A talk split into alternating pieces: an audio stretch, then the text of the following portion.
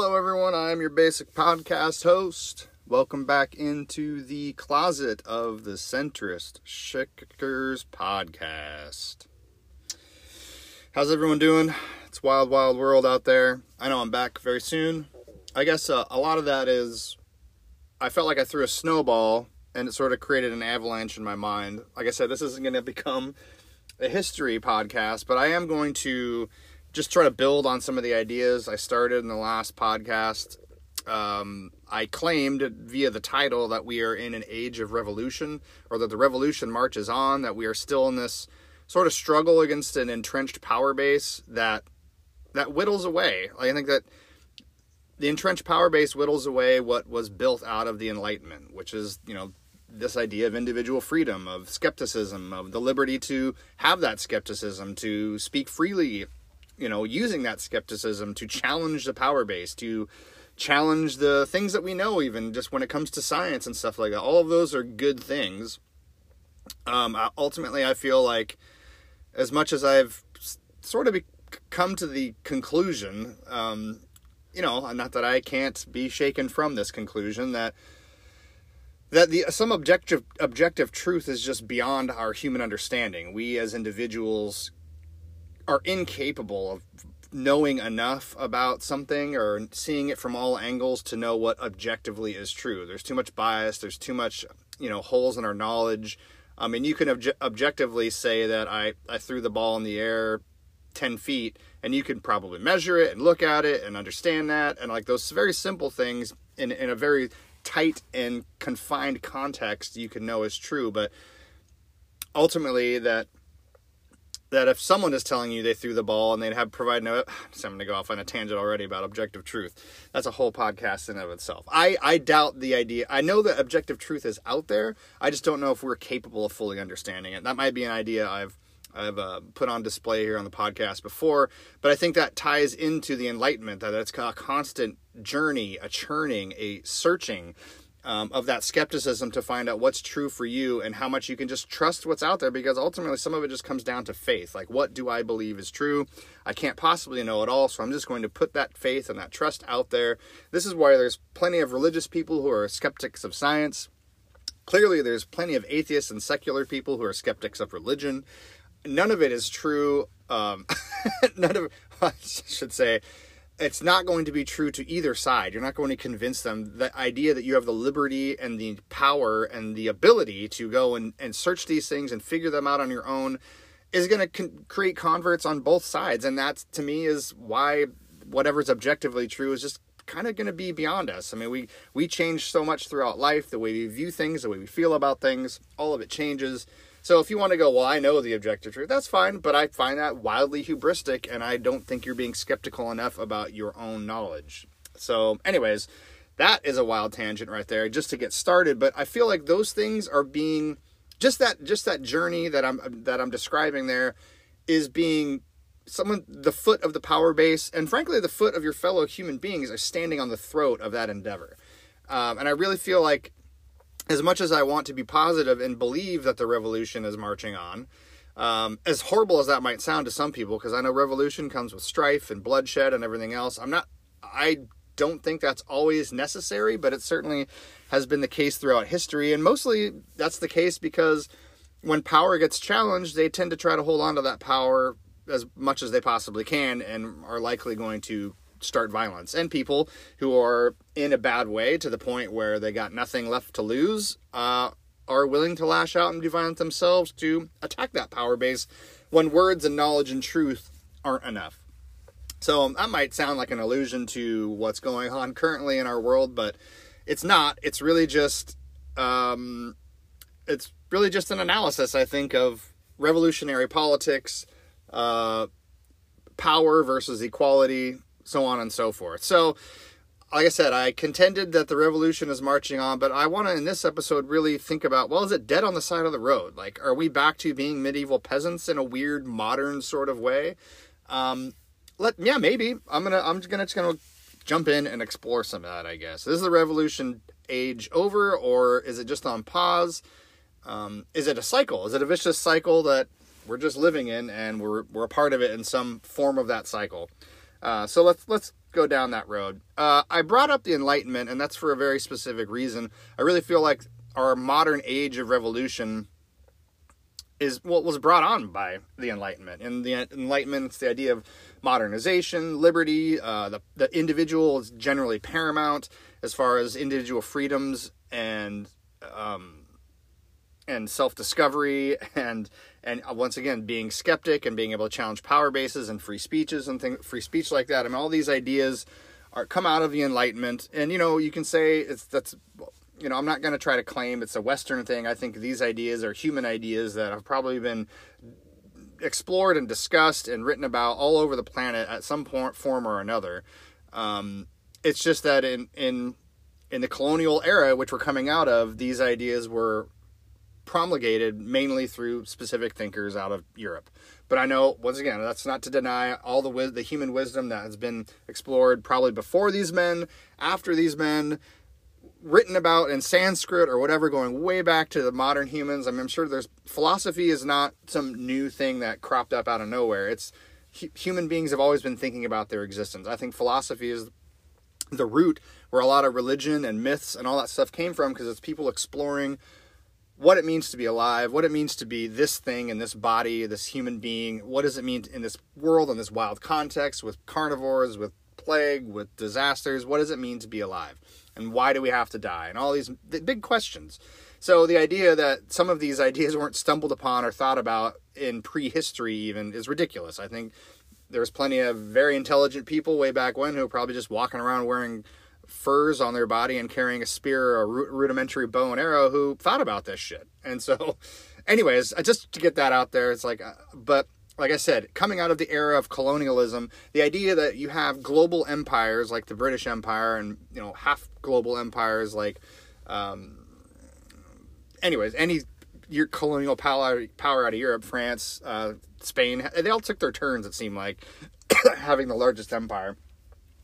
Uh, the fact that these ideas could get around about individual freedom and shaking off the yoke of an oppressive power base is kind of remarkable in and of itself.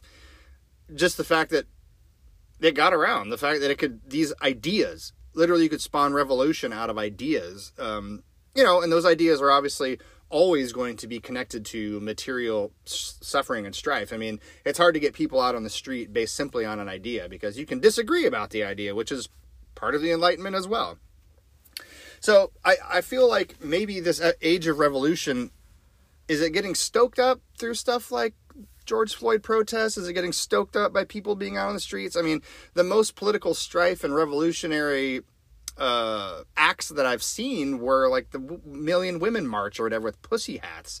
But that's based on Trump being elected. And and you know the other things you know everything got co-opted into that massive march but that was a gargantuan protest the blm or riots i even said it blm well there were riots let's not kid ourselves the blm protests after george floyd and the riots that ensued as well I mean, those are revolutionary acts. I mean, those are things that I had never seen in my life outside of here I am in the Seattle area. I remember the 1999 WTO riots uh, and protests. I always say riots just because I feel like sometimes protests just devolve into that anyways. When you get a group of humans together, it's it's not to denigrate the act. I, I, I applaud everyone for getting out and going to a protest. If it devolves into a riot, it's not necessarily your fault unless you're the one throwing bricks. But it's like, what is what does some mom and pop store have to do with your protest? I think that's a waste of energy and anger, unfortunately. And I think it just happens a lot because people live in a very emotionally stunted uh, air, age. I think that I. Anyways, I'm, that's another tangent I, am not going to try to avoid. Anyways, those are the most revolutionary acts that I can remember in my lifetime, and those are spread out over twenty something years. So that's a hard timeline to get anything actually moving to incite change. Like, truly. You can't have major protests every five, six years and think that people are going to do something about it. You know, people in leadership or the power base is going to respond to that because generally that response is going to be swift and violent and incarceral more, more than likely they're going to incarcerate people lock them up silence the protesters silence their free speech these are the avenues of power and control that they have, and they're going to use them. Period. So once again, I'm trying. To So those uh, those are the avenues they're going to take. Sorry, I'm getting distracted here. Uh, but so I'm claiming that the ideas of the Enlightenment have been whittled away. Um, the evidence I'm going to point to here is that the idea of skepticism, which I said was a idea out of the Enlightenment, which is, you know, uh, I think today the modern day skeptic is generally looked as a conspiracy theorist. If you're skeptical of Pfizer and and two shots, uh, you're you know you're promoting false information or disinformation, and you are you're an idiot. You don't understand the science. Blah blah blah blah blah. But I mean, you can also be skeptical about other things. You know, skeptical about anything. Whether George, I'm gonna go back to this freaking horror show. Whether George Floyd died from the knee on the neck or a drug overdose I think it's okay to be skeptical about those things. But then again, all of it, frankly, whether he died from either. Maybe he died from something else entirely we don't even know about. Know about. Like, granted, I know I'm stepping on a landmine here with that, but the open idea of skepticism uh, is now. It's just, or the uh, how about January sixth? Uh, conservatives are skeptical that the FBI wasn't involved totally, that Trump was completely absolved of all those of, of the idea of inciting a riot. Everyone else is skeptical that they went there on purpose, that they were going to blow people up, that they were going to murder Nancy Pelosi. Um, so I mean, you get your skeptics on all sides, but that's the thing is you become a conspiracy theorist, or you just get siloed onto a side. Everything's black and white. There's no in the middle, and I think in the middle is where you know, God, you know, God forbid, I think that as a centrist, that in the middle is where skeptics are supposed to be. They're supposed to be looking at all the evidence, not looking at it from a certain direction. You're supposed to divest yourself of your bias to be truly skeptical about something. Otherwise, if you're skeptical from a side with a bias, you are simply attacking the other side. That's really what that is. I'm skeptical of your claims because I think you're an idiot, because I think you're biased, not accepting your own bias. So, which is, you know, a very difficult thing to do. But in the age of the internet and 24 hour controversy, it seems fairly obvious that that's the direction the skeptic skepticism is taking you. You you just get painted into a corner if you're skeptical about my stances. You can't be skeptical about the way think what I believe. You're just one of those people. A lot of dehumanizing language, a lot of um and maybe not dehumanizing. Maybe that's well dehumanizing, yes, but even more insidious in a in a weird way is the the the the way disconnects people, that kind of language. You're always on that side. We have nothing in common. I mean, this kind of language and this level of thinking is like is dividing families where blood's supposed to be thicker than water. Um, so yeah, and and I just feel like if someone's being skeptical about a, something that you think, you should always listen as much as possible instead of talking. Like, don't immediately get angry and like try to cast them out. It's like, why are they truly skeptical? Are they skeptical from a side? Or are they being honestly skeptical? Are they are they stepping forward in a good faith way and talking to me about something that that I feel strongly about, but maybe I, there's room for me to be more skeptical about what I believe. I mean, this is the back and forth and around around. This is what should get people excited, but unfortunately, it seems like what gets people excited is the pure anger. Like they want to touch that nuclear rod and just like and somehow master its master its energy. And I feel like that's that's what's getting people animated. It's not the the search for that elusive objective truth I mentioned earlier. It's the I have the truth. Why are you so stupid and can't see it? You're you're one of them. You're you're an idiot. Anyways, so that's the, my rant about the skeptical part. But it's also about individual. So individuality, another Enlightenment idea that is totally toxified now. You can't even talk about individual rights, individual freedoms, unless you're a certain. Well, uh, yeah, really, unless you're really, they're going to call you. They're going to tell you you're denying group oppression in the modern context. I mean, because to talk about individual rights is to deny that you have anything to do with the the well-being of the people around you which is like well what real power does anyone have like to talk about individual freedom is to deny your privilege and all this other stuff and i just feel like no as far as we know we are individuals now i don't know you know we could go all over the map on this i so so the left generally attacks in so the left generally attacks the idea of an individual as no one's an individual. You're all born, you're crafted, you're shaped by your parents, your family, society, culture at large, that any individual autonomy that you have is always affected by the outside world and your group dynamics. Like if you never traveled to another country, traveled across the train tracks or whatever, even to another county, then how individualistic are you? Are you not just a cog within this this this the a fish in your own water, essentially, never understanding what water is or that other people live in different waters. Like just that level of ignorance and closed offness, if that's a word, which it's not, I'm sure, that you would possess as an individual, quote unquote. Like, how individualistic are you without a, being a well-rounded individual like a full human like out like exploring a lot like otherwise you're just sort of an automaton within a very strict and confined structure i don't know if that makes sense at all but that programming the programming of you as an individual has a lot to do with your surroundings and if you're not broadening those surroundings if you're not challenging those surroundings if you're not informing yourself entirely how individualistic can you truly be? And so this idea of the in the enlightenment is that you're going to go out and you're going to educate yourself. You're going to have the freedom to explore. You're going to have the freedom to you know challenge. You're going to have the freedom to debate and discuss. And like and through that challenging that, that pounding you become a different kind a, shape of steel. Like you're going to change, and that to me is a more rounded individual. Now, that doesn't deny that if you grew up in a small town and you are that automaton like person who is shaped in a very strict and confined uh, village, let's say you never leave your nomadic village in the Middle East, what kind of individual are you truly? You still have, here's the here's the, the clincher, you still have value as a human being. You still have that individual choice and power to break out of that or to, to stay in that and be that person. But that doesn't devalue who you are as an individual.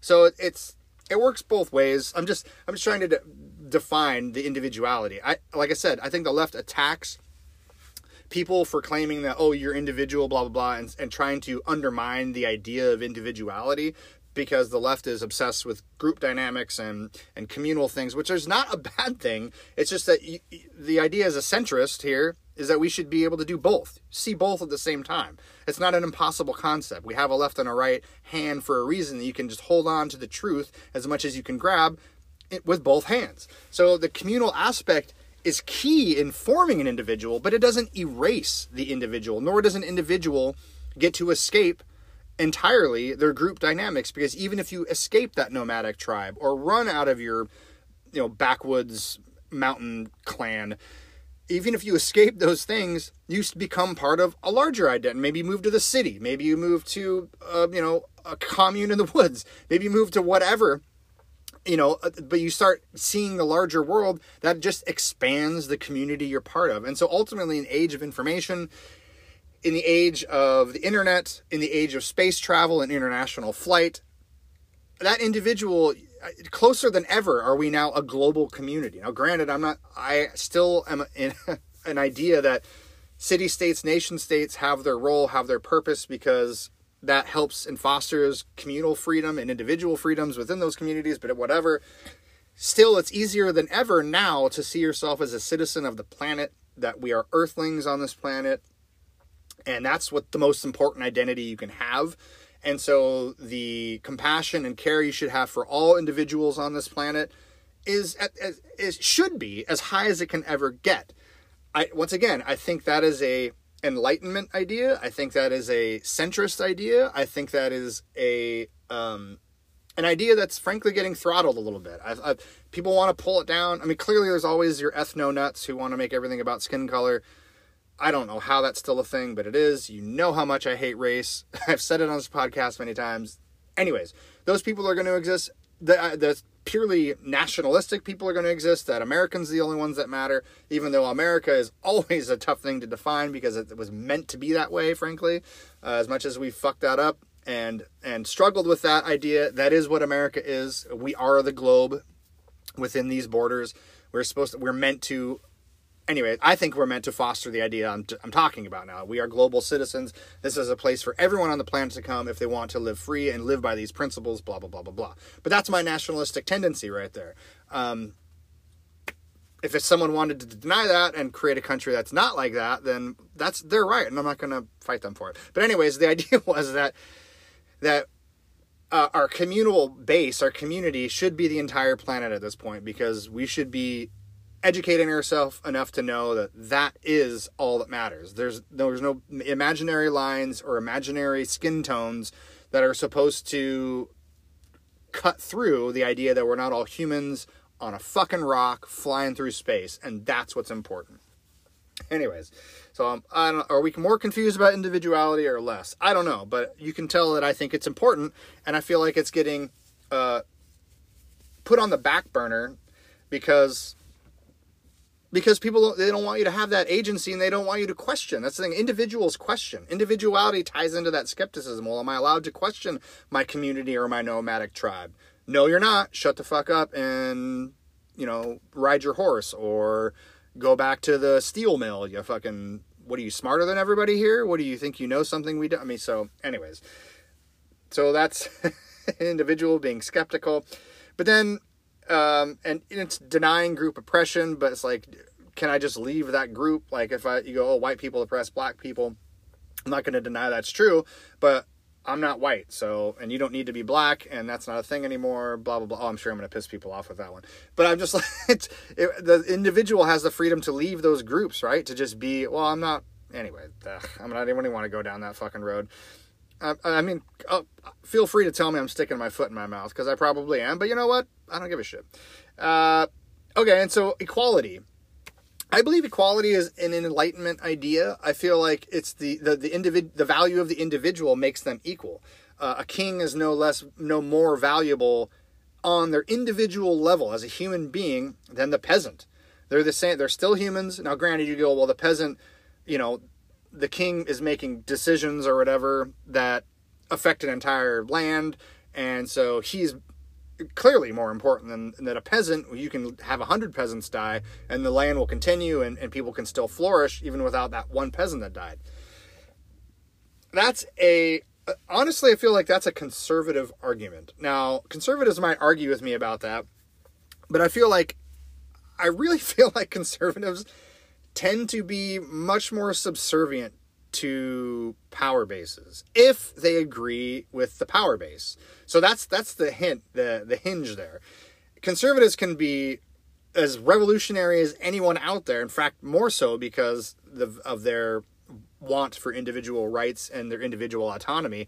However, if they agree with say Trump in this instance unfortunately because there's this radical devotion to him, if they agreed with him taking parts of their land for something that you know whatever they i think they would defer to that. I think it, if barack obama were to roll into your land and go we need this for this project they grab guns like that that happened down in oregon not so long ago and they create a big fucking ruckus. If trump were a conservative maybe they would have a problem with it but maybe it wouldn't be as as violent and as confrontational as it was uh, that's just an assumption, as you can clearly tell. I'm just grasping at straws here.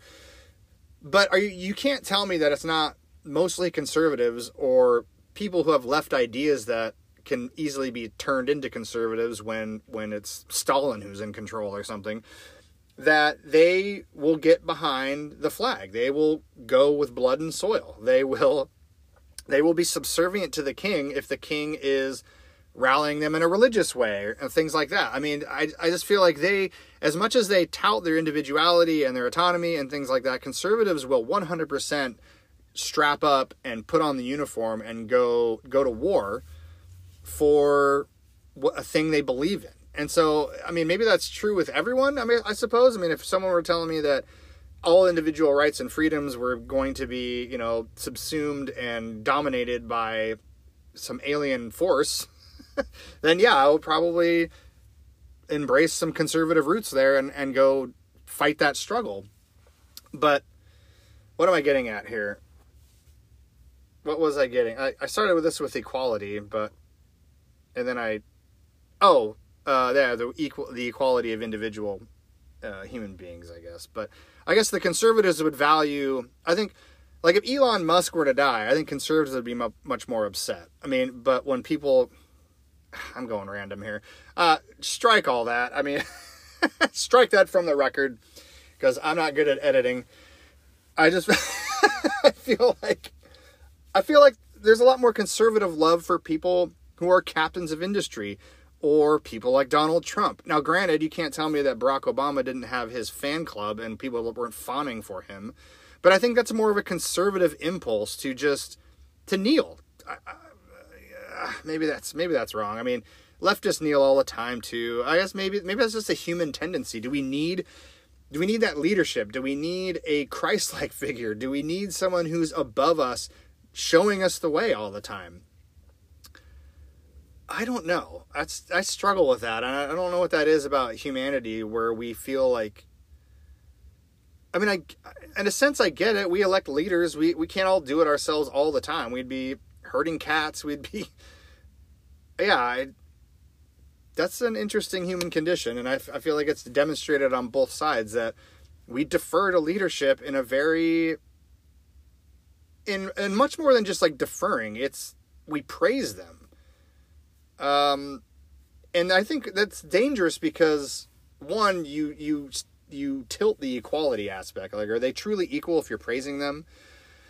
Have they earned that praise truly, or are they just in a position that you praise? I mean, certainly there's been plenty of horrible leaders who had, well, I'm sorry, all my conservative friends, but Trump's an example of one. Horrible leaders that have just wild followings, voracious followings, people who will do anything for them. Like, so cult leaders. I mean, how many different? There's so many uh, examples currently and throughout history where this weird leadership thing, this this magic that people have over large groups, um, is astounding and, and tilts equality. That's why I feel like that. Once again, we're getting back to the skept- skepticism and individuality. There's plenty of religious cults where if you start being skeptical, they just kick you out. You can't talk to your family. You can't. Uh, Jehovah's Witnesses are come to mind here, but there's plenty of others um, where you're just not part of us anymore, and you're out of the group. Now you can go be an individual out there. Good luck, uh, because you were skeptical of generally leadership. I mean, that's the quickest way to get exercise from a group is questioning the overall direction and goals and beliefs. Uh, that's a quick way to see yourself out. But once again, you usually will walk out into the world and that same thing is happening just in different contexts, whether it be politics, a different religion. Um, mean, just leave those where it's at, or business. Like I said, business is a thing too. I honestly feel like there's people who are just bow down and and revere captains of industry much more than they should. Like, granted, maybe they made some good decisions and they clearly made a lot of money, but is that always good or what kind of is that truly praiseworthy necessarily it's laudable in a way like oh good for you for playing the game but anyways i once again it does that skew an individual's view of equality yeah i would how would it not how is elon musk more equal than me how is president trump more equal than me i think people would immediately skew that for some people and or based on how's Barack Obama more equal than me? How is Ibram X Kendi more equal than me? How is um, uh, any actress Jennifer Aniston more equal than me? I just feel like, anyways, I, the, the the actual idea of equality in that context is hard to hold on to because celebrity, people in power, leaders, uh, just keeping that grasp on you're not more important, you're not better, you're not more equal. We're just, once again, human beings on this planet together. You're in a position, a tenuous position. People in power should always be in a tenuous position. But just the acknowledgement of that all the time is something that should happen. This deference to people in leadership. Now I know they're in a tough spot, and I don't envy those them that spot. But when you're attempting to be a leader or you've been chosen as a leader, yeah, it's it's a tough gig. It should not be something you do for 40 years into your 80s when nothing is fucking improved under your leadership. Why, America, do we keep electing these losers? Anyways, um, but there's also the equality of not of the individual, but of groups, but of the mass in general, which is tough because when you, in the modern age, uh, why this idea of equality gets you in trouble, I I would like to think I just highlighted part of that there, but the other equality aspect is groups. And then if you deny the equality or you bring up, more importantly, you bring up the level of inequality in material possessions and amongst groups, you are then labeled a leftist or a socialist. Um, and you know obviously that is a quick way to see yourself out of the economy or pol- political power. Uh, socialists really have no political power in, in america just to throw that out there. Which is you know you might cheer that or you might lament that. It's that's totally up to you. I'm just saying that's observable that they have an outsized voice sometimes but certainly not outsized power in any sense of the imagination um, no so but but if you talk about these things, talk about uh, an inequality amongst the masses, uh, the fact that it's very difficult to live, especially in America, that things are just too damn expensive.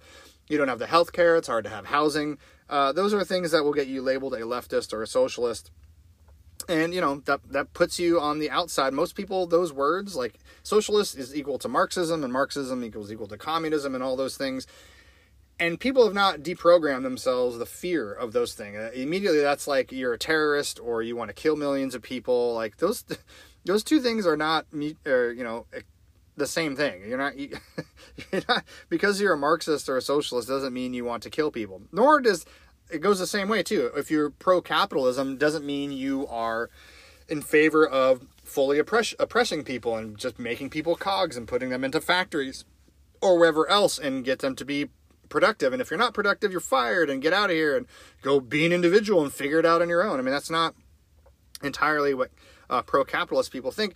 Certainly not at the level where we're at, where I'm talking to you from a closet, or you're listening to me on the job, or from behind a desk, or in a tractor, or wherever you might be listening to me. We are not people who think that way. Maybe an, a CEO who's willing to fire a thousand people to make sure they meet their bottom line. Maybe they think that way, and unfortunately, you go, well, they're put in a position where they have to think that way. They're that king who can kill the hundred peasants. Anyway, so you you can see the crossovers here. These are the these are the modern day issues that oppress that either show us the, the, the thesis of this podcast that we are in the age of revolution where those things need to be challenged or you're seeing why they're successfully suppressing our revolution through these things now because our modern day politics are so messy and disgusting. Uh, to talk about freedom is to deny your own privilege and ignore what you need to do to promote equality. So, the idea of liberty, like how free are you truly? Like, are you really free? And part of this, I, I, it's certainly not medieval peasantry. Um, I think the middle aged peasant life I mean, you were totally subservient to your liege lord. Your life depended on them. They could murder you and have no recourse to them whatsoever. Um, most of the time. Now, granted, if if you're a knight and you're killing your peasants, maybe the person above you, the baron or the king or something like that, is going to go, "No, you shouldn't be doing that. Now I'm going to strip you of your titles. Maybe execute you." I mean, so there is. But how far away is that level of justice? Like today, you expect justice. We just expect it or you don't. But I think it's out there. I think it's justice today is much closer than it would be to have to go appeal to a lord somewhere to get something done. Um, and maybe that's maybe I'm wrong about that. Maybe it's is that bad in some places. Certainly, I don't expect that to be the case in America. And like I said, that's just an expectation. Those expectations can be undermined. You can show me that, yes, look at, I mean, I know justice isn't perfect. I mean, justice is also on a timetable. Justice is this and that. But I feel like we're closer to that level of justice than a middle aged peasant was. Um, what they had to do was essentially wake up and granted they might not work as hard as we do. They didn't have a, an industrialized way of life on a timetable. They would wake up maybe at the crack of dawn but so what? They could probably take a nap during the day. They probably weren't working as hard as us. Now granted they were working hard but as long as they were turning out the bushels or sowing this or that or, or, or creating something you know the peasants didn't have as much freedom as say like a craftsman who could maybe travel for work and get paid a lot more. But you you were you're generally fed uh, during good times and and that was it. You're just dependent on your liege lord. Now i feel like in today's context like a middle aged or middle aged um, um, a like a fast food worker or a low wage worker are they that much different than a middle aged peasant? Like how much freedom do you truly have to be to move? Like if and if you're going to move it's like a lateral move right you're going to go from like a restaurant to a restaurant you're not going to go from a restaurant to ceo you're not going to go from a restaurant to well you could go from restaurant to business owner if you want to risk opening a small business, which would be very hard. But generally, those moves are fairly lateral unless you're trying to, unless you're really making the extra attempt on the side, literally. So you have to work enough to sustain your life, and then at the same time work more to then pursue uh, a way to better your circumstances. Now, granted, a conservative would say they would applaud that. They're hey, you know, that's what you just what you got to do. If you got to live in a hovel with a roommate, then you just got to do that while you're working to improve yourself. I mean, and like I said, that is a laudable effort, but should it be that difficult? Um, or if you just wanted to be a restaurant worker and serve coffee your entire life, is that an option? Can you do that without having to to uh, constantly better yourself, or you know, charge uh, fifty dollars for a cup of coffee? My point being is, once again, human value, equality. That coffee worker is no less important than a CEO. Coffee worker, barista. coffee worker, that server, that that waiter, that waitress, that hostess. And I know I'm for whatever reason focusing on the restaurant industry, but that includes janitors and and food delivery people and taxi drivers and everybody that if you go to work, that's I'm talking about you. You have the same uh, individual freedom, skepticism, enlightenment values, value as anybody else in a, as a CEO, as leaders, blah blah blah. I'm beating a dead horse at this point, but I guess the point being is to challenge the idea of liberty. How much freedom do you have? Do you truly have the choice to stay that barista or janitor or taxi driver if you want to survive in today's world? And are the material conditions being so uh, restricted and is it hard to live where that liberty is actually suppressed because I just got to keep doing this. I got to do this to survive. Are we getting to that point? Which, okay, back to the thesis, does two things. In the current mode, it sort of suppresses a revolution because people are so desperate they can't rise up, they can't fight. However, during the French Revolution, it wasn't just the idea of political power for individuals these ideas circulating about freedom, about free speech, about being skeptical about uh, leadership. You know, the King Louis kept fucking up, and the country was in a bad way, and and we're literally starving in the streets. People are dying of plague. Uh, a bad harvest came in, so now we're hungry. Like we don't literally have nothing to put in our mouths, and our you know people are. That's a reason to get out on the streets and say, "Hey, something's got to change. Feed us. Do something." Are we so eventually if it if this holding pattern we're in now where people are just desperate if it collapses into not only are we desperate my kids are starving that's what spawns revolution. So anyways i'm so trying to trying to stick around the thesis here and, and while exploring all these ideas. Um but that that freedom should still exist and it's i feel like it get the freedom today gets twisted into well you're just some sort of weird conservative patriot who's just talks about freedom not knowing what it truly is, to the left trying to convince you you truly have no freedom, that your boss is more in charge of you, of your life than you are, because if they fire you, you could be totally fucked. Um, uh, so, I mean, I, once again, I feel like if you reach out with both hands, you're going to have some of the truth in both. You're going to have the left is not entirely wrong, that we're not as free as we like to think we are um, that we are, you know, perhaps as I, as I said, maybe further from justice as we like to, that we think we are. Uh, you know that because uh, we are a nation of laws, but at the same time, I think the right is also has a point, as you still have that freedom, but you maybe have to work harder for it than you should. Uh, something the right needs to consider. Um, and also, frankly, making sure that there's justice and within workplaces and in our communities. I don't know. That was a kind of a, a, tangent, but what else is new on this show? But after all of that, I mean, uh, the other part that's truly terrifying is after thinking of all those things and bringing them up, who doesn't want to lock the door, turn on Netflix, and maybe load your gun on the side, depending on your predilections about that? But who just, I mean, why, you wonder why so many people turn off politics, turn off the culture, don't care because maybe they are just that desperate. Maybe they are in that situation where uh, they I can't leave my job. I I just got to plow forward because I got I got just enough going on right now. You know, I had a vacation last year or nine months ago, and so that's life is good enough. I don't need too much more, and so people just hunker down. And then there's just that distraction. There's constant entertainment distractions, dr- drug distractions, drinking distractions, and these are what people commonly call like deaths of despair and and and just despair in general. Like the mental health of especially America, it just seems like it's in a in a bad way. And I'm not talking about full on mental health where people are screaming at themselves on the sidewalk. I'm talking about this. I'm talking about drinking a little too much, eating a little too much, watching way too much TV, staring at your phone, just wasting time. Once again, not crafting yourself as an individual, not learning, not getting outside those comfort zones and challenging yourself and to just because it's truly it is a conservative idea and I'm I'll credit them for this, but that individual and well no, it's once again, I should stop crediting sides. It's it's a human idea. It's a human idea that the greater individual raises up their community. And this is this is getting to another thing that I, I feel like why we're in this revolutionary pause period is is the left, which seems to be the more revolutionary side currently. Um, they just they have such awful leadership. Um, our modern day revolutionaries, which in France were generally called the sans culottes, or they were the most militaristic about it. And then they were the ones, like I said, not only militaristic and violent in the streets, but also the ones who are, you know, putting direct physical violence type pressure on leaders in the National Assembly there in France to get shit done.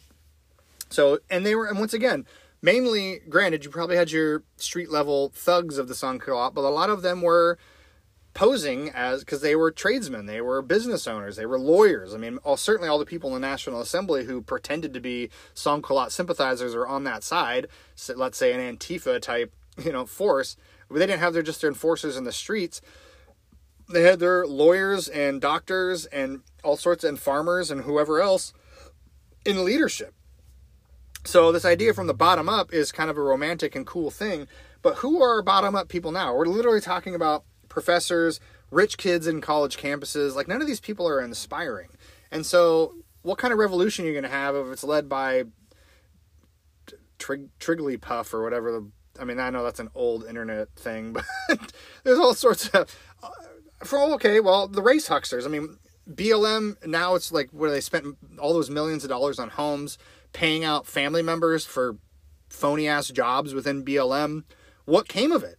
They got Biden got one thing passed that's sort of like a half measure. I don't even remember what it's fucking called. But are you telling me that everything's different now? That the, the problem was solved? No. All those reflexively millions of dollars that that uh, who the who's the former guy from Twitter? I can't think of his name, but the former CEO of Twitter now gone uh, gave like millions of dollars to uh, Ibram Kendi for his anti-racist thing at Boston University or whatnot, which now hasn't produced a single fucking anything. It's just sitting there. Uh, it might even be under investigation, or at least it should be. But even he was like paying people for research or this or that, and it's like these millions of dollars. Like, what are you supposed to do with them, and what good is it actually doing? These people became hucksters, exactly what people we thought they were, just race hucksters. Um, and then you got, you know, frankly, uh, these revolutionary cultural ideas where people are attacking broadly accepted norms, norms that aren't exactly horrible or derogatory or oppressive, norms that people just, it's how biology works, it's how society is formed and functioned. And if you want to just implode all of society and culture, then you're just a, another oppressor. You're one of the power hungry, power thirsty. You don't get to shape that on your own. If you want to shape it through your own existence and you want to shape it through that, well, then I will get out of your way to do that. But you don't get to tell me, anyways, how to raise my kids or how they should be taught. You can kind of tell which direction I'm going with that. But it's like that we have no inspired leadership. Um, there's a a city council member. Now she's not on the council anymore. Her name is Kshama Sawant. I think I've brought her up here before in a local context. Um, she's what organization is she starting? She's starting. It's a. Uh, I'm gonna look it up real quick and find out. So her, she left the city council. She now is part of a group called Socialist Alternative, trying to get. I don't know what they're trying to do, but that's that's her gig now. But she's clearly on the left. I mean, her group's called Socialist Alternative, clearly. Um, but she's wildly uninspiring. Like she just screams into the microphone, and you might like the content of her screams, but she is not someone you want to follow. Uh, honestly, and I may have said this before too, if she were to have the power that she probably wants, I feel like she would be the one who would drive away, like rolling up the tinted window in the limousine while they executed a bunch of people against a wall, like by firing squad. I could just see her like giving the nod and like driving away, and then bam, bam, bam, bam, bam, bam. I honestly feel like that those people exist. Those people are still out there, and people are so uninspiring, and they're so the ends justify the means these days with the dehumanizing language, with the language that uh, disconnects us from each other, not only as human beings, but as communal members. Once again, that's what happened in the French Revolution. Once you get into that that insular, that fighting within yourself, you just disconnect. You you used to be part of my religious cult, but you're not now. Uh, you're on the outside. Now you can die, and I don't care. You've been disconnected. Anyways, maybe I'm going around and around in circles there, but there's just so many wildly uninspiring leaders. Like I don't see anyone with any real charisma. And then the ones that do are totally fake. Barack Obama. I bought into Barack Obama. I voted for him the first time. I wanted I knew that the country wasn't entirely through with its with its racial reckoning and all these things, which clearly has been the case. We went through all the the 2010s and 2020s here, uh, still dealing with this reckoning. But Barack Obama was not the answer because he was a phony, because he didn't truly deliver, because he only intensified the race issue and didn't try to go and didn't try to solve it. He, I mean, what real progressive push was there made, other than his own election, was there made to solve the problem until there was a crisis in hand? And then it's like, oh, I guess I better perform instead of like, this was my calling, this is what I brought here to do. And granted, he that's that's why he was so captivating to people is he was a uniter once again, folks, as centrists, here's the burden we have it's to unite everybody. That's really what it is. We are supposed to be there's more than us than there are the, the nutty fringes. And people who even claim to be on left or right can be pulled into our center of gravity if we are at least unifying, if we have an inspiring message. And I'm sorry, the most basic and blase centrist messages are always more enticing than someone who clearly wants power, clearly is like, you know, wants you to shut up, clearly has race at the top of their mind, clearly has, you know, any sort of deep and abiding ideology that guides them. That is like, that's fine if that's who they are. But the fact when they're trying to cling to power, when they're trying to make those decisions from a clear bias, that's why the center wins. If we actually hold together if we actually can put someone forward who has something of worth to say. But we don't. Um, I mean, I'm still, I'm still on the Marianne Williams train as for president. I know it's an absolute miracle, long shot, ten courts away, nothing but net kind of shot for her. I know it's not going to happen. But the idea that we are once again going to be presented with Trump and Biden which poll after poll after poll has shown no one wants this. No one but the absolute dyed in the wool blue Democrats and Trump nuts and Republicans who just go along with them because they feel like Trump's their only shot. They're the only people who are like have any sympathy for either of these clowns. So why in the hell is there not that's I mean, I know it's not people hungry for bread and people starving and the power is out and there's no internet. Reasons, physical, material reasons to get out in the streets, but frankly, leadership is a physical and material reason. We need real leadership and change in all of our countries, all across the planet. I think leadership has just been defunct. I don't, and once again, if you have an awesome leader in your country, well, I, I applaud you and I'm jealous. We don't have it here in America. And the idea that we're going to, we're literally presented with two shit, shit alternatives.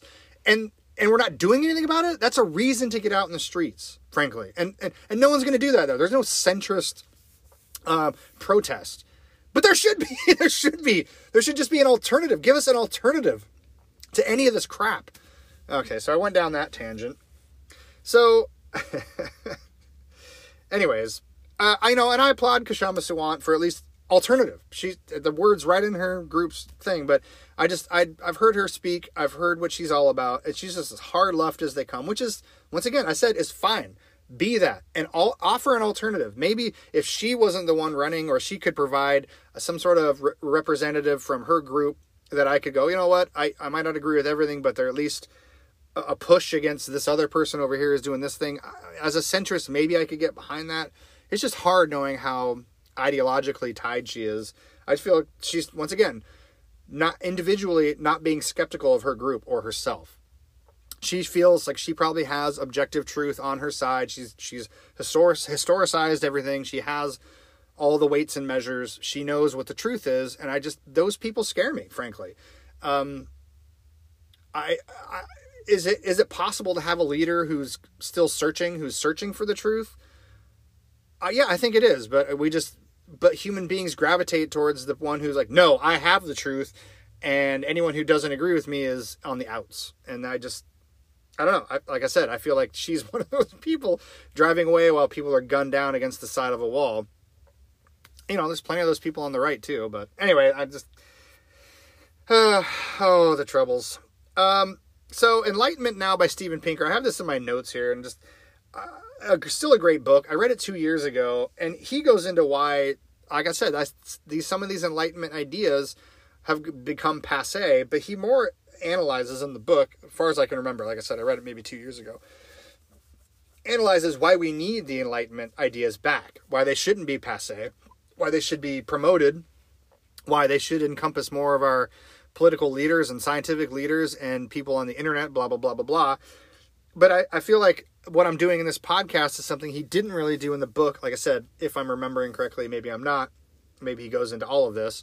But why these ideas have become out of fashion, why they're just not talked about in a certain way, how they've been undermined. I know, I, and frankly, let's not kid ourselves. The cultural left has a lot of sway on the internet and in very influential aspects of our media. And so these old ideas that old white men came up with, which once again is, if you refer back to what I said earlier in this podcast, is sort of funny because clearly these are human ideas that, yes, were probably more than likely, if you really searched as a historian, which I have not, but because I'm not a historian and I don't really have time, we're in the colonial age. So if you want to came the colonial ideas from old white men in the Western world, you're going to deny the fact that these ideas were also discussed by, I'm sure, plenty of people in China, India, Africa, uh, Native American ideas. Like these are human ideas. Philosophy is not owned by colonial Europe. So to, to point to like Hume and all these other Enlightenment thinkers out of that vein and say, well, we don't like it because they thought of it, is just you're going to ignore all the other people who've been promoting these ideas. Are there is is it somehow bad that some uh, Native American chief probably considered these things, or a shaman in uh, shaman Indian down in Brazil, you know, in prehistory was consult talking to people about this stuff? Even though in within those contexts, maybe the ideas were slightly different or had different social uh, aspects or whatever that to me is fascinating and no one's talking about that. They just want to go oh those are old white men who came up with these ideas. We need new ones. Like you're going to come up with one. Your only idea is to tear shit down. Anyways but the cultural left clearly has sway and they are clearly to blame for these ideas going out of fashion. Because most people are too dumb and they're like oh it's wrong it's bad now? I'm on your side okay. And they just and then they'll tweet something or act a certain way and they could they don't know. People are just going along with the group they think they should belong to the side that they think is on the up and up and on the good and i don't want to get in the way because they might also tank my career. Um, so let's i'm sorry left i'm pointing it straight at you. These are good ideas they're human ideas not just western colonial white men ideas says the white man in his closet. Um, but whatever. Um, like I said, I, I feel like most people presented with these ideas, Enlightenment thought would be like, uh, yeah, I like some of that. Give me some more of that over here. But anyways, I just wish Pinker maybe he did. Like I said, we're still worth the book is still worthy of a read. But maybe he didn't go into why they've been oppressed, suppressed so much. Well, that's I'm giving you the reason why. Um, so I, I kind of that's why I'm sort of outlining both why I feel like the, the revolution has been suppressed, why I clearly why it should still be marching on. Um, I want the revolutions to happen peacefully through protests, through electing leaders who can actually get shit done and make changes to help people out. Um, what are some of those solutions? Well, I could probably go into that, but I don't want to get into that right now in this episode. But it's like it's uh, making our society completely. More egalitarian for sure. Um, a little live and let live policy culturally. Uh, getting rid of or seriously downplaying all the strife and conflict and war, endless war, and the military industrial complex. um, making our economy, uh, promoting unions. Like I said, I really, really want our economy to be, to be more bottom up. Uh, granted, I'm, I applaud anyone who can get themselves into a, a CEO type position or a management type position, but at the same time, you need to be that's, that's a hard position. It's a leadership position. What did i say about leadership? It's difficult. Not only is it difficult because you make hard decisions and you to get paid a little more you need to find ways to better everyone within your sphere of influence as far as materially you need to make things better for them. Uh, and by firing people that doesn't count. You need to take the hit You're, anyway blah blah blah blah blah. But that should come from the bottom up. That should come through union unionization and and um, and you know solidarity, for lack of a better word. Um, I had some stuff on here about internet censorship and conspiracy theories. I think I already touched on that. I can't even remember what happened 40 minutes ago, but um, there's the common trope that a lie can run around the world before the truth gets its shoes on. There's all sorts of prop. I mean, I don't think that could be any more relevant than what's going on right now with Israel and Palestine. There's I think there's a lot of mistruth, a lot of lies going on, a lot of war propaganda, period. But that was going on in the Ukraine conflict as well. It's just a common thing to propagandize to people. Everyone wants support and everyone wants everyone on their side. Um, they want your sympathies. And, and, like I said in the last podcast, my sympathies are with anyone who's suffering right now. Uh, I don't know what I could do to change anything other than put pressure on my leaders I wish, frankly, that there was more anti-war protests going on right now because shit's getting real. Um, and I guess that was tied into the the free speech thing and being a skeptic, the conspiracy theory aspect. Um, there's going to be a lot of conspiracy theories swirling around this inner this Israel Palestine situation, which I might as well get to now. So, I've seen nothing but horror. Um, one of the people who's been promoting this horror is a, you know, a race activist, Shaun King. I follow him on Instagram. if you want to go to his page, you can just look him up. Um, he's been promoting some horrific videos, uh, and he's pro-Palestinian. Um, I mean, I know you're you're supposed to be able to critique the government of Israel without being anti-Zionist or anti-Jew, you know, an anti-Semite. I'm not saying Shaun King is an anti Semite, but he certainly is more pro Palestinian. Now, that doesn't mean pro Hamas. This is how quickly this gets messed up. Um, Israel's caught between a rock and a hard place. Uh, they were attacked. You can say, you know, that doesn't says nothing about the situation on the Gaza Strip and Israel's responsibility for it, but they were attacked. The attackers came out of the Gaza Strip, broke through the wall, did what they did, and went back. Okay, or they were killed trying to hold a piece of territory. You know, the Israel Defense Force. You know, they they've been fighting these people. I'm assuming at this point they pushed them back into the Gaza Strip, where they've been dropping bombs. Now, which has been widely reported, the Gaza Strip is a very small strip of land that has like two million people in it almost half of which are people like under the age of 19 i think i was or maybe under the age of 12 a lot of kids there for some reason i'm not sure why doesn't matter it, it's a the youth population is very high close to 50% it has been told to me mainly through conservative commentators that hamas the let's face it they're not good people they're a terrorist organization. They're hiding in this amongst these 2 million people some of which probably support Hamas some of which don't obviously. That's how it always works but if they're hiding in one of the most densely populated areas on, on the planet not just like in the middle east on the planet what is israel supposed to do now a commentator that i, I respect and appreciate Kyle Kulinski on the Krystal Kyle and Friends pod, podcast with Good Politic guy. He was the I'll provide a link, but he was the guest that day, and they're talking specifically about this conflict. Kyle Kulinski just sort of blase said special forces. Okay, what the hell does that look like? I'm just trying to think rationalist, like rationally. Israel does what? They endure this attack. Maybe they deploy their IDF and push everyone back behind the wall. They get they, they get all these terror, the Hamas uh, insurgents back into the Gaza Strip. And then they stop. They have how many, ho- let's say just 200 hostages, whatever. I don't know what the number is. That could be completely wrong, but it's over 100. It's probably under 200, but I know it's somewhere in between. Blah.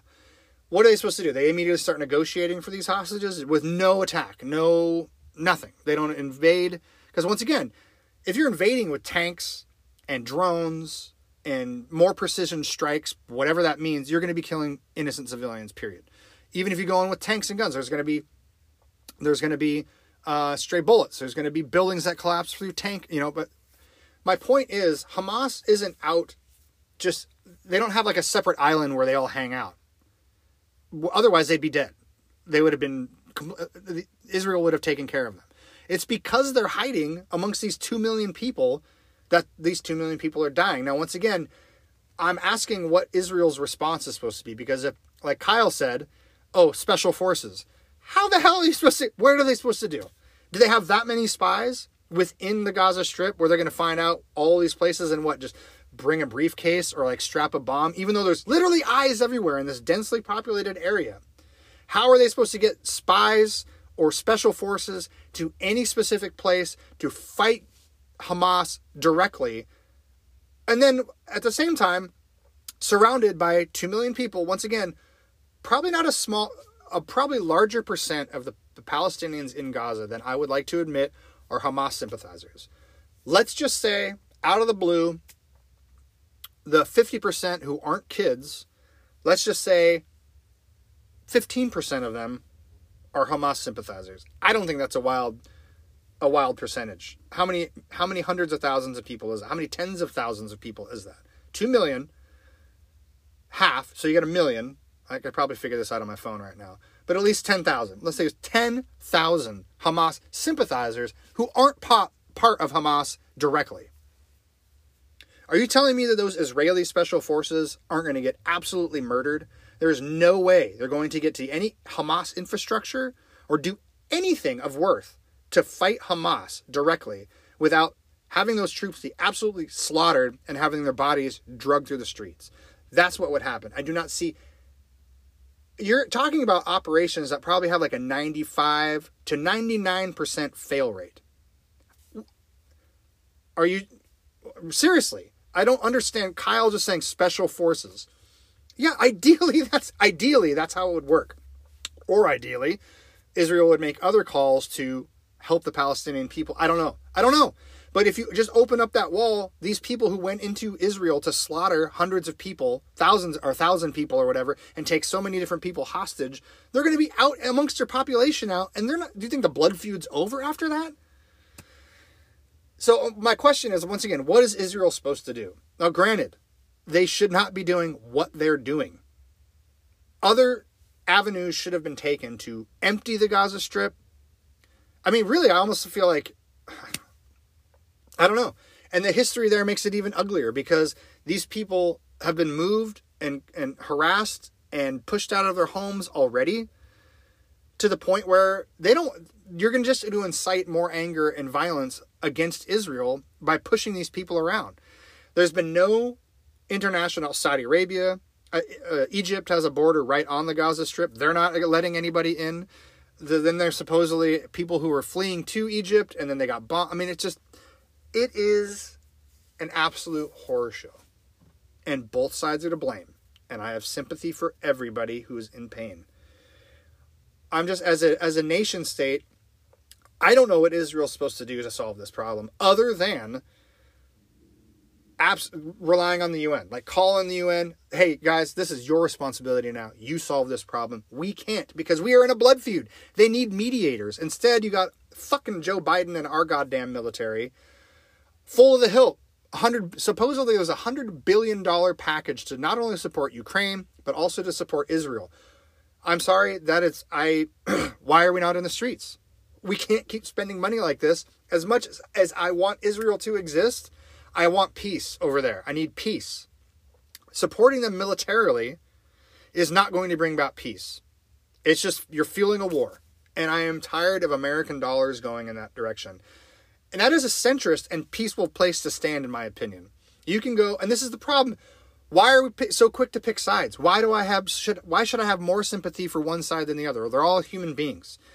I don't want the blood feud to continue and I don't know how to solve it, but I know it's not through killing kids. I know it's not through bombing hospitals even if there's terrorist infrastructure underneath it. That is not a solution.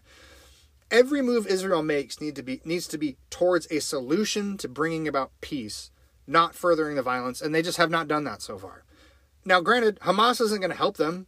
I mean, Hamas is 100% just going to continue this. I mean, they're they're I don't think they care one fucking lick for any Palestinian Palestinian kid who's been killed. Cuz they knew what was coming. And they did it anyways. Once again, if Hamas had gone into Israel, let's look at it from their perspective. Now, granted, I'm going to present the same argument here. 99% fail rate for Hamas terrorists somehow making it all the way to the Knesset, which I think is what they call their government, and like assassinating Netanyahu. That would have been like, okay, that's essentially what Kyle Kulinski is asking Israel to do. Like, go, just go figure out where they are and send your, your special forces in, you know, into those densely populated place where people are going to hate you and go and go kill all the bad guys essentially want to turn around and go straight to Hamas and go, yeah, go past all those civilians who are on alert and hate the Palestinian, hate Arab Palestinian, blah blah blah blah blah. Go find your way all the way to the seat of power in their government and kill the, all the leaders, all, kill the conservative leadership in Israel. Two impossible tasks, but that's really what it should be. It's like get them together to have a duel. But once again, there's an asym- asymmetry in power, so Israel Israel would just wipe out Hamas in a duel. There would be no challenge, none. Is it? I mean, is anyone seeing the problem here? No clean solution. But the only thing I can I can be angry about is the idea that we're going to spend more of our treasure and incite more bloodletting in in their personal feud, and that's it. That's that's what's going to happen.